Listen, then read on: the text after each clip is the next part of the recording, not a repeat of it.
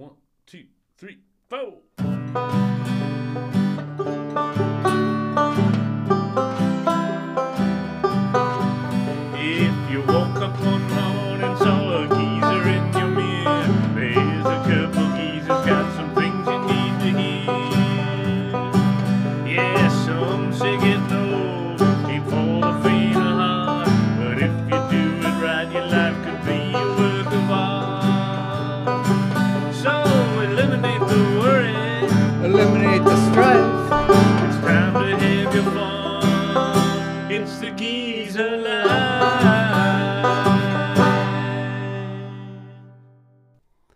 Everybody. Thanks for tuning in today to the Geezer Life. This is Dave. And this is Jake.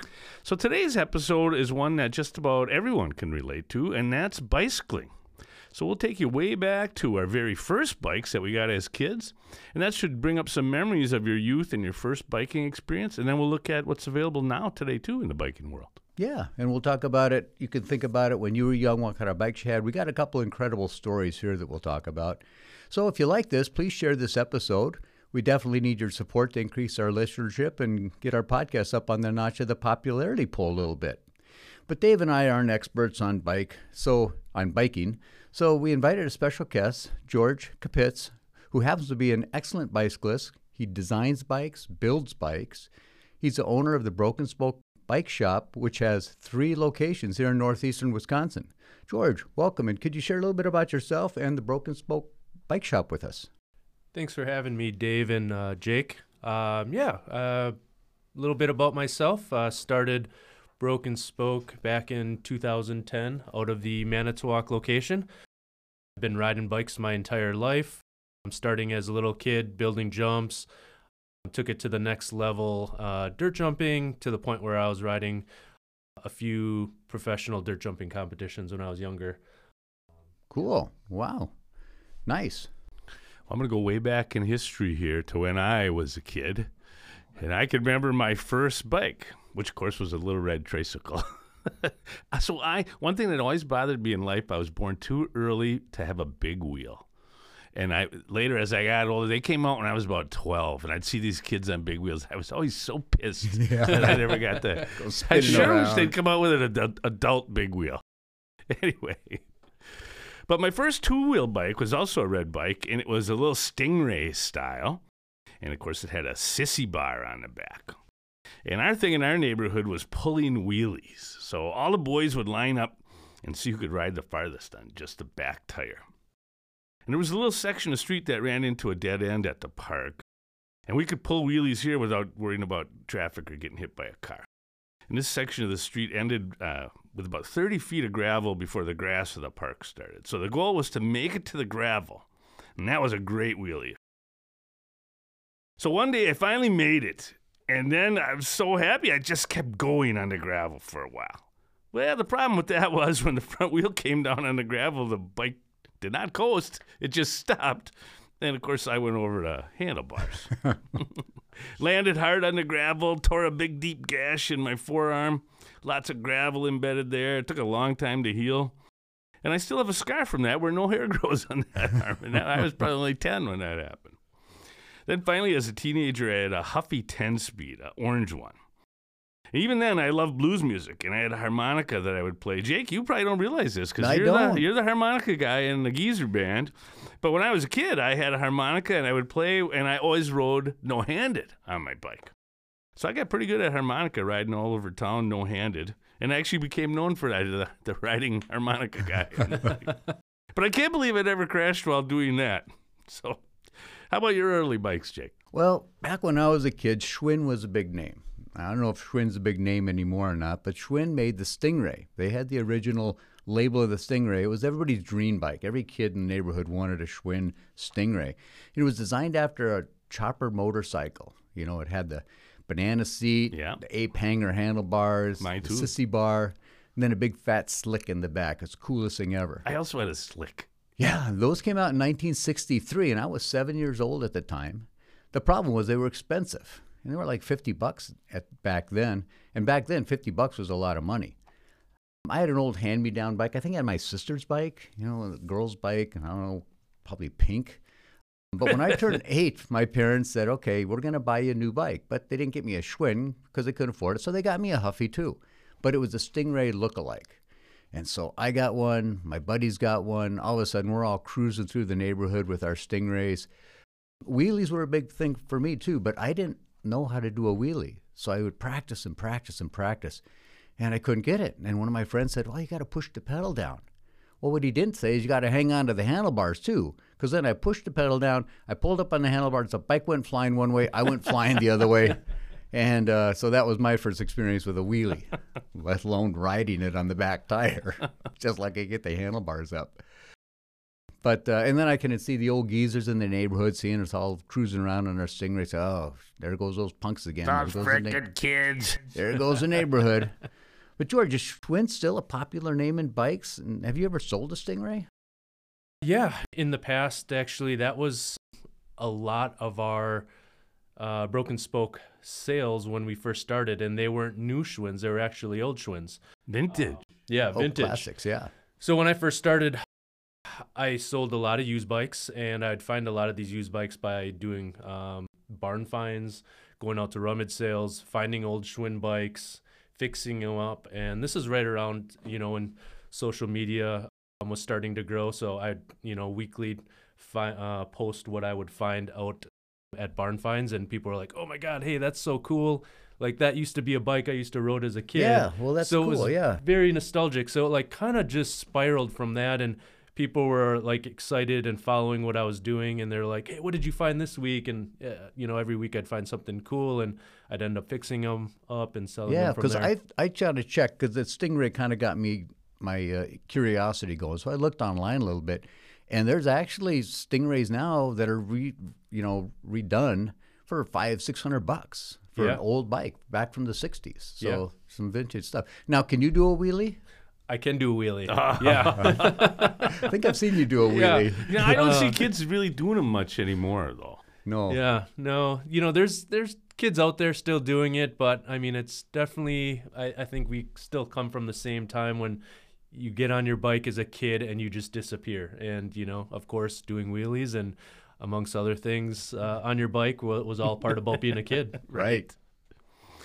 So is Schwinn still a big brand? You said. It, so Schwinn is a big brand. Unfortunately, it is a department store brand. Right. So sold in department stores like Target and Walmart, and you know just the value of the bike really isn't there. Kind of comes in at a price point of uh, two hundred dollars and less. Okay. Mhm.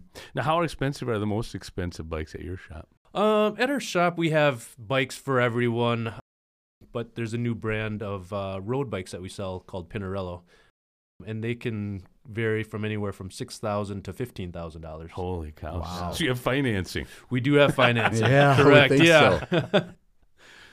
Well, I got to tell you, you know, I already told you about falling off my bike once. I got an even worse story though. So, when my kids were just, I have two daughters. When they were learning how to ride a bike, I had an experience that I will never forget. At the time, my oldest daughter was about seven, and we had bought her a bike when she was, I don't know, five or something, but she was afraid to learn how to ride it. So it just sat there for like two years. So before school started that year, I made her go out on the street with me and learn how to ride the bike. I'm like, you're going to have to ride with your friends this year and stuff. You got to know how to do this. Well, by that time, she was big enough that it came real easy. She had good balance and stuff. So we immediately took off. We went for a ride, like about a three mile ride together. First ride. When we got back, my wife was standing at the end of the driveway with my younger daughter, who was three. And she was now all charged up. She wanted to learn how to ride her little bike, had training wheels on it, little pink thing. And uh, I said, okay, we can go in a second. I need to tell Ma here about the bike ride we just took around town. I was standing there on my bike telling uh, my wife the story when my little daughter just couldn't stand anymore and took off. And there was a big hill at my house. And she just instantly started going down the hill, unsupervised, never rode a bike before, and this little training wheel bike. So I chased after her down the hill, and she was speeding out of control towards a big. There was an excavator parked there. She was headed right towards the. And you're on your bike, right? Yeah. So you're riding your bike trying to catch her on her little her. bike. So uh, I mean, she didn't even know what bra- what brakes were, so she was just going out of control. The front wheels, like this, and I caught up to her, and she had a little hoodie on, and I grabbed the hoodie and lifted her off of her bike, which sent her bike careening right into the front tire of my bike. So I went over the handlebars with her in one hand, kind of turned my shoulder and face, and landed right on my face and this they had just come through like two days before and laid all new black asphalt on our road. And I went face and chin first on this stuff. Um, it knocked out my three front teeth, really messed up my jaw, and uh, I got all of this asphalt stuck in my face. So I ended up going to the doctor. They gave me three some codeine pills and said, "We don't know how to get that asphalt out of your face. We've never seen anything like this, but you got to get that out of there. That's going to get infected. Oh man. Yeah. Um, but it's so swollen. Just come back in a couple of days. We'll see what we can do." so I went home. And I took the three codeine pills. And I drank two beers, and I took a razor and shaved it out of my face. Oh my oh, god. wow. And so now my entire side of my face was just covered in blood. My teeth are knocked out. My wife calls the dentist and he says, Well, can do you still have the teeth? So we're down at the bottom of the hill. I'm got a codeine smile on my face, blood all over my face, teeth knocked out, on her hands and knees in the gravel looking for teeth. And this lady pulls up in a car. It says, "What are you guys looking for?" And I look up at her. I go, "My teeth." Oh no! she squealed out and got the hell out of there. Scared to Oh. death. So uh, I don't mean to make biking seem like an unsafe sport, but it hasn't worked out that well for me over the years. I've had a couple of incidents. Oh so- man. So, how would you say bike safety has changed over the years? Oh, wow. Yeah, I mean, it, definitely the helmet has uh, is number I one. do have a helmet now. Yeah, yeah, and I, you know, I can't believe as kids or uh, myself as a kid, and I'm sure you guys did not wear helmets. Oh, they growing didn't up. even really They didn't make exist. them. I Yeah. Yeah. No. they didn't exist. And then Yeah. if you, at first when they came out, you were a goober. If you right. Yeah. Oh yeah. Yeah. sissy. Yeah, I've I've taken many headers as as a kid.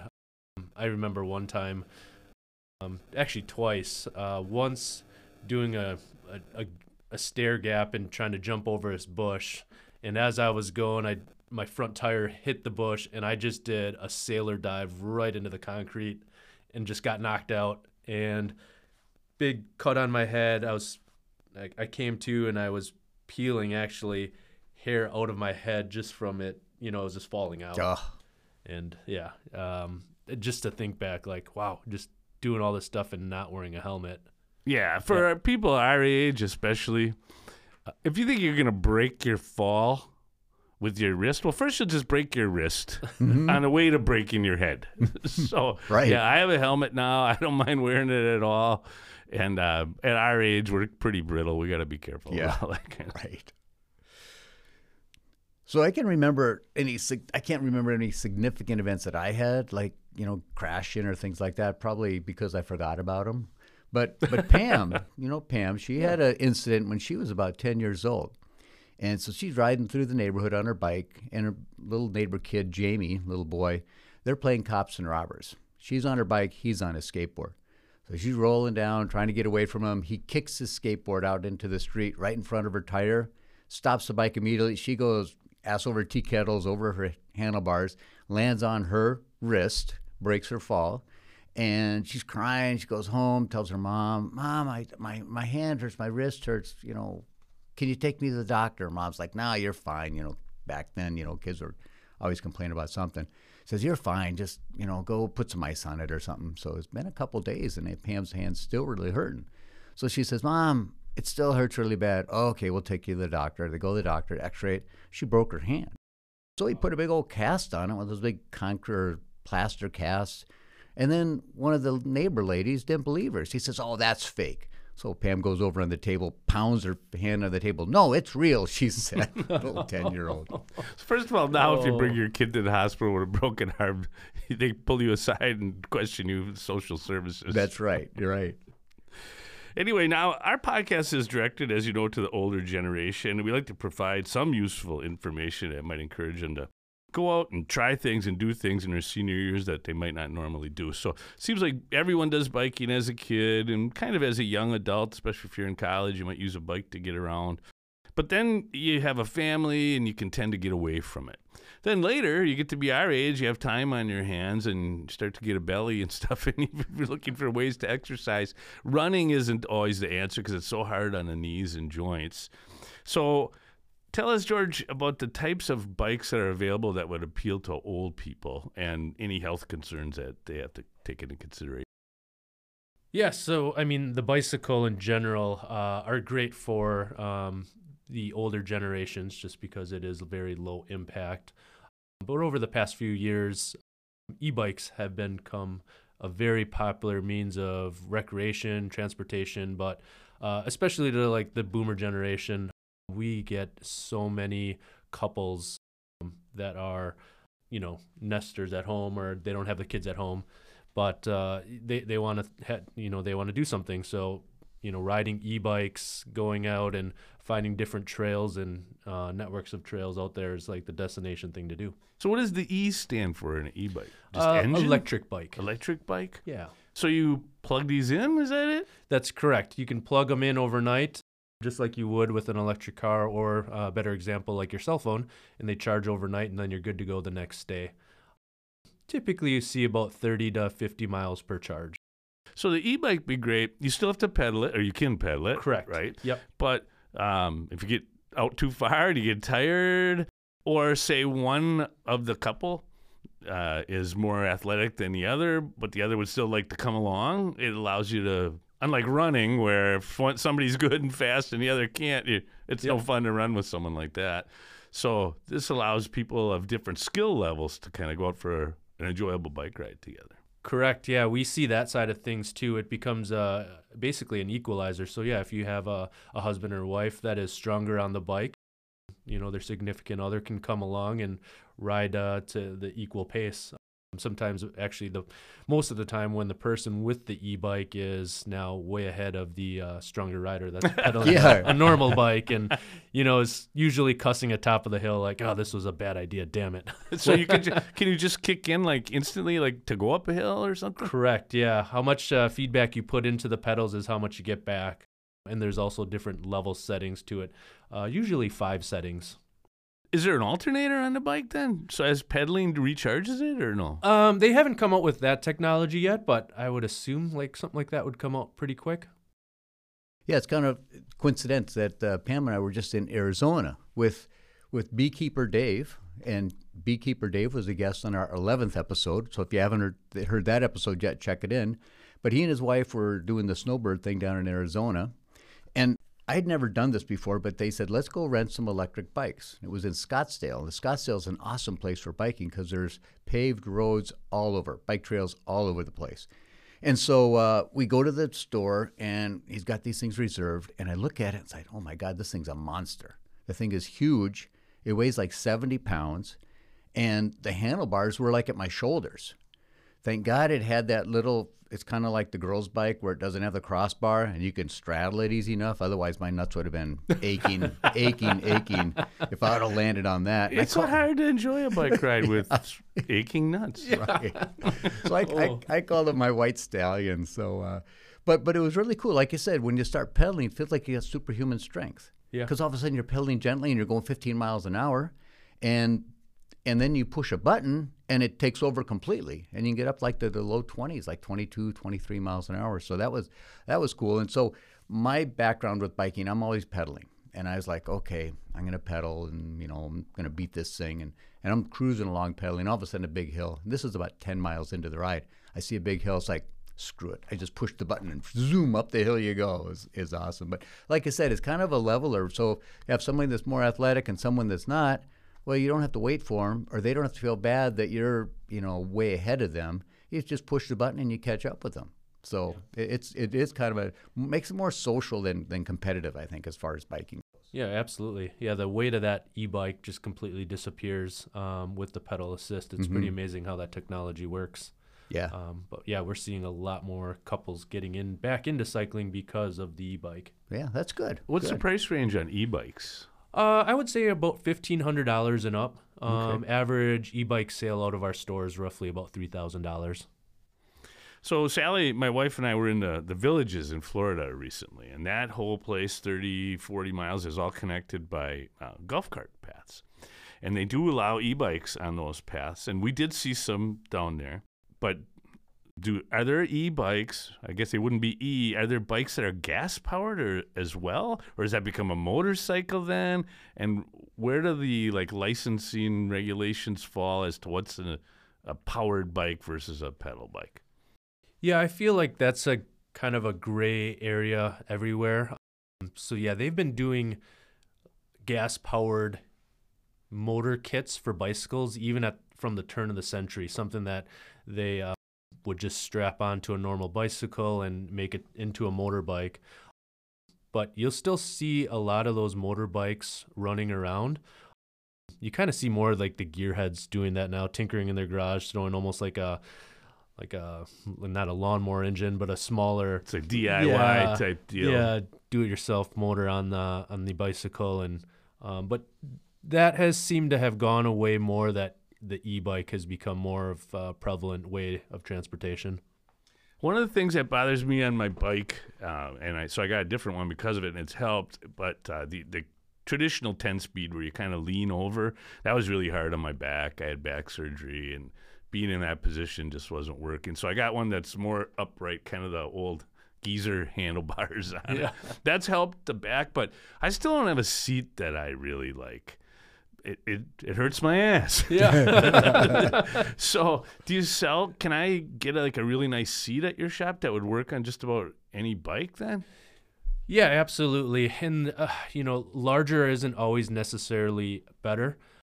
It depends on the geometry of the bike. So if you have a I thought you were going to say the geometry of your ass. yeah. I'm sure that's a Oh. factor that as well. Yeah, Yeah. that changes Uh, as you get older. I got some too. funny stories about geometry of my ass. But, that's- uh, but yeah, it depends on the bike. So if you are in a traditional bike where you are sitting upright on a bike, then you want a bigger saddle. But if you are more of on like like you're trying to turn your old 10-speed Huffy into um, a more comfortable bike, it's just not going to work because you're leaned over, and a bigger saddle will actually cause more harm than good with chafing.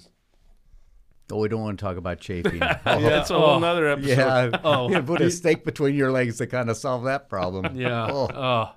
Well, you know, if you're not ready for an e-bike, you know, you're senior, but maybe some of our listeners aren't ready for an e-bike or they can't afford one. What's another traditional, you know, other than the traditional 10-speed, what else is out there that's a little more comfort that they could get on and ride, you know, five, ten miles on? What would you suggest to them? Actually, it's a bike called the Comfort Bike, and it is a upright sitting bike with handlebars, where you are almost at a 45 degree angle, if uh, not somewhat more upright. But yeah, your hands are straight out. You don't have that stress on your wrists, and you're actually looking ahead of you on the trail, and you can see what's coming. And um, it, it's just a nice joyride. They used to be called beach cruisers or something like that. Yeah. The bigger, little bigger tires, not not giant tires, but little bigger tires and a little cushy ride. Yeah, correct. Yeah, just like a beach uh, beach bike. Yeah. You've okay. got those at the store? Yep. We have a model called the Specialized Roll. Uh, that is one of our best selling comfort bikes. And they start right at about that $500 price point. Do they have like gear shifters in, or is it like one speed? They do. Most of them come with a seven speed shifter. Okay, so it's not crazy technology, but it's it's pretty basic, and you can go up and down Fox River Trail or something like that with Yep. it. Fox River Trail, or if you're riding Fox River Trail out to uh, Ledgeview and you have to get home and your uh, house is on top of Scray Hill or something like that, Yeah. has enough gearing to get you up the hill. Oh, nice. So you could do it on gravel or kind or like pavement, Correct. either one. Yeah. Okay, cool. Yeah, That's it comes with typically a two to three inch tire. Yeah. Where are your three stores located? So we have one downtown Green Bay, uh, one I'm in familiar with that one. Yeah. So is that's Broadway, right? No, that is right on Pine Street. So we're on the city deck. Oh, okay. If you're familiar with the Creamery restaurant, Yeah. yeah, we're right across. Oh, we yeah, share yeah, that yeah. little entryway with, I with peered them. in the window there. Yeah. So yeah, downtown Green Bay, we have been there since 2014. I'm sorry, 2016. Uh, we were on Broadway for two years, from 2014 to 2016. And then our location in Manitowoc, uh, where it all started, was 2010. Um, and now we have a newer store in Ledgeview. Okay. D- are any of them located right on a trail where you can just head out the door and take a test ride or something? Yeah, so our our uh, shop right downtown Green Bay is on the trail, on the Fox River Trail. You can literally roll out the door and right onto the trail. So that's a great place to come and test ride bikes, but then also we do a lot of rentals out of there as well. Oh, rentals. That's nice. So, if somebody wants to buy a bike, but they don't know what the hell they're looking for, they want to come down with their wife or significant other or whatever, what do you suggest? Is there a day of the week, a time? Because we're all half retired. We can come down anytime. So we probably want to come down when it's not real busy so you could devote some time to talking to us, maybe take a little test ride or something like that. Yeah, usually the weekdays are, are best for us um, during the work week. Uh, usually around morning at open and towards the afternoon when people get off work. Those are our busiest times. And then we do get a lot of weekend traffic. So if you can come someday, sometime during midday during the, the week, that is the best time. Do you do organized rides out of any of the stores? We do. We do a weekly ride um, off road on Wednesday night and um, on road Wednesday night as well. So our road rides take place out of our Ledgeview store every Wednesday night at 5:30, um, and then between Baird Creek and Reforestation Camp, we do an off-road ride.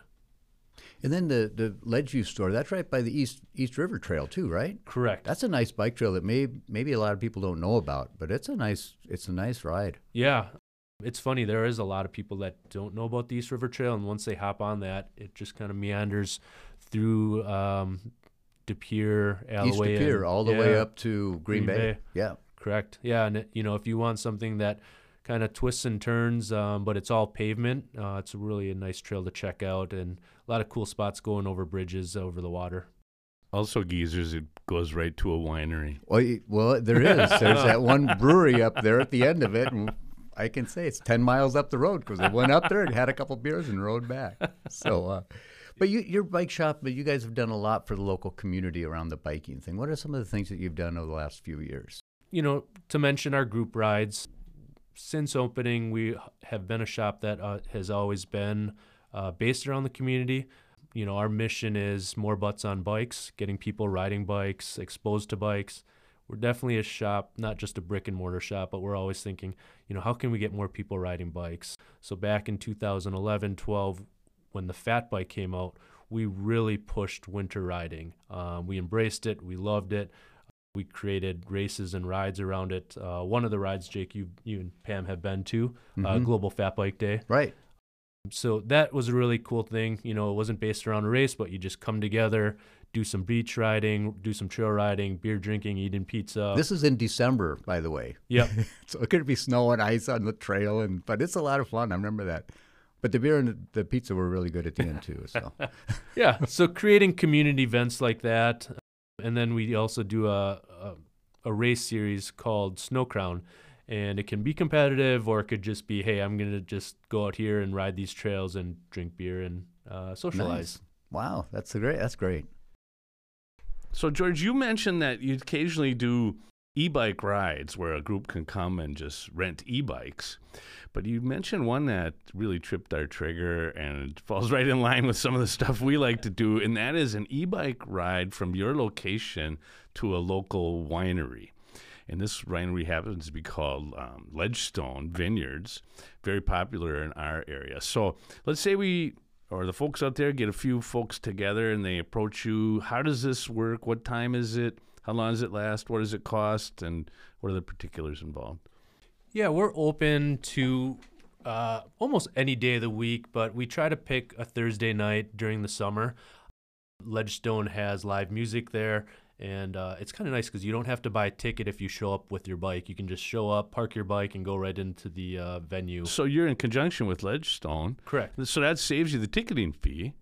Mm-hmm. Cool. Okay. Yeah, so we can set something up. We can take up to 10 riders and set up each rider with an e-bike. We would leave the ledge, uh, I'm sorry, the Ledgeview store, say five o'clock, get there about six o'clock, have a few drinks, listen to music. They have food trucks out there, really good vibe out there. Oh, yeah, that is a great place. And Yeah. a great place to see music. Yeah, and um, jump back on the bikes, you know, there's lights on the bikes. We got helmets and jump back on the trail and head back. And we usually get back around nine or ten o'clock. It's about a 10 mile ride, you thought? Ten mile there, ten mile back. Okay, cool. And plenty of battery on the e-bike to get you home. You don't have to Yeah, pedal. yeah. You don't have to pedal great. much. Yep. that sounds like a lot of fun. Yeah. All right, man. I'm glad you mentioned Thanks. that. That sounds like uh, perfect for the geezer lifestyle. You build bikes, but do you have your own brand of bike? We do, uh, called 509 Cycles. Uh, started back in 2016. The 509 Cycles comes from my father, who was in the 509 Composite Group during World War II. Oh, That's a whole nother story, but that is where that name came from. Uh, so we dedicated a line of bikes, custom bikes, titanium and steel, ranging from fat bikes, gravel bikes, and mountain bikes.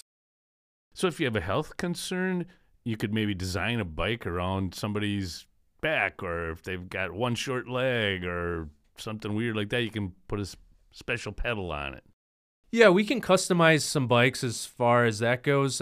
I wouldn't say we are a boutique builder as far as coming to catering towards custom builds as far as that goes, but kind of geared more towards the recreational and performance side of things. Do you actually sell bikes online?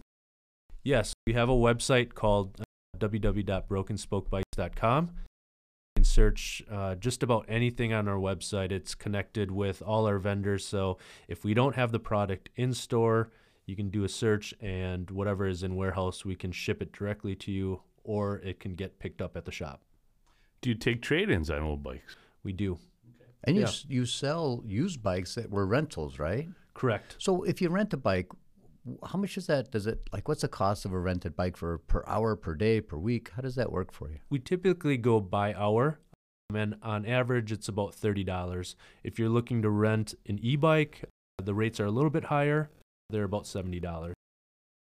Well, George, do you have anything else you want to tell the folks about how to find you and um, the benefits of contacting Broken Spoke?